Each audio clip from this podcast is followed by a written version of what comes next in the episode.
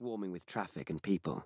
The traffic dominated by the great red buses which seemed to move so slowly in contrast to the box like taxis darting about like agitated robot ants. She glanced round from the corner. The man was standing in the doorway, grinning. She could see his long, narrow teeth. She turned abruptly and nearly bumped into a youth. He said, Going any place, sister?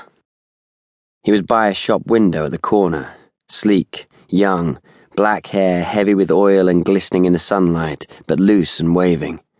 It framed his face, made his wrinkled forehead narrow, and made his small ears look wide. Why don't you come along with me? he asked.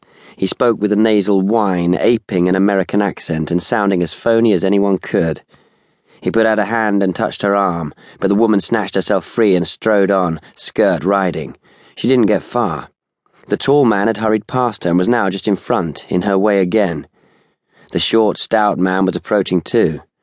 Obviously, he had come a long way round so as to meet her here. Now, she was hemmed in by all three.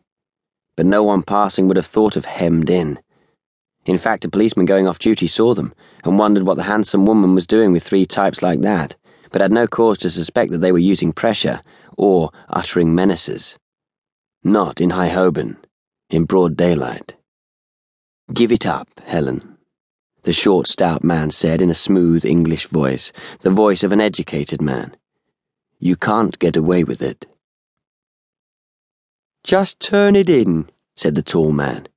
See it our way, chimed in the youth with the oily hair, chewing steadily on gum which he showed whenever he opened his mouth.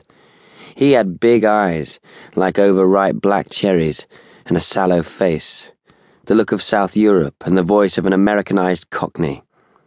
You won't come to no harm? He mocked her. How about a little ride, sister? She didn't speak, but looked up and down, desperately. There was no other word. She was seeking help, but in a hunted way which made it clear that she expected none. She was no longer in flight, but at bay. The short, stout man said, Robbie will only get hurt. Real bad, said the youth. See it our way, urged the tall man. He'll love you even more for it. Come on now. The woman's wonderful eyes were so bright that it was as if she had a fever. Her lips looked dry even when she moistened them. Her hands were clenched inside her white gloves and raised, but that was from tension, not because she was ready to strike any of them. I don't know a thing, she said hoarsely. Not a thing. Now listen, began the youth. Nor does Robbie. She interrupted him, and suddenly seemed breathless. You've got the wrong man, you. The tall man took her wrist. To passers by, it was just a casual gesture. The youth and the short, stout man were smiling, as if this were a friendly little party and all four were talking about pleasant things, but the bony fingers were tight, and they hurt. Forget it, he said nastily. You've got them, we want them. Listen, we'll tear Robbie apart if you haven't come across by midnight. You be at Piccadilly Circus, see, nine o'clock, by Swan and Edgar's, and you better have them. I haven't got them. The woman's voice rose, and an elderly man passing glanced at her in surprise, but walked on. I don't know where they are, she insisted desperately. And Robbie. It's a pity about Robbie, the short, stout man said smoothly. Such a nice kid. Good looking, too. Wouldn't he look different without a nose?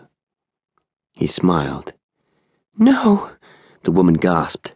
They all grinned at her, just an innocent little group standing at a corner and talking. As the woman had her back to the passing crowd, few noticed that she was alarmingly pale. You wouldn't, she choked.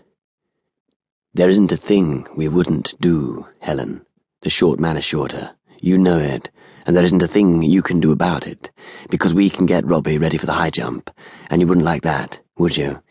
Why don't you give up? You're a good, brave girl. We know about that now. Not many women would have put up a brave fight like yours. That's fine. That's okay. We don't want to hurt you. We don't want to hurt Robbie, but we want the ice Understand? I don't know where it is, she said tensely. She knew that ice meant diamonds. Why don't you believe me? She was pathetic.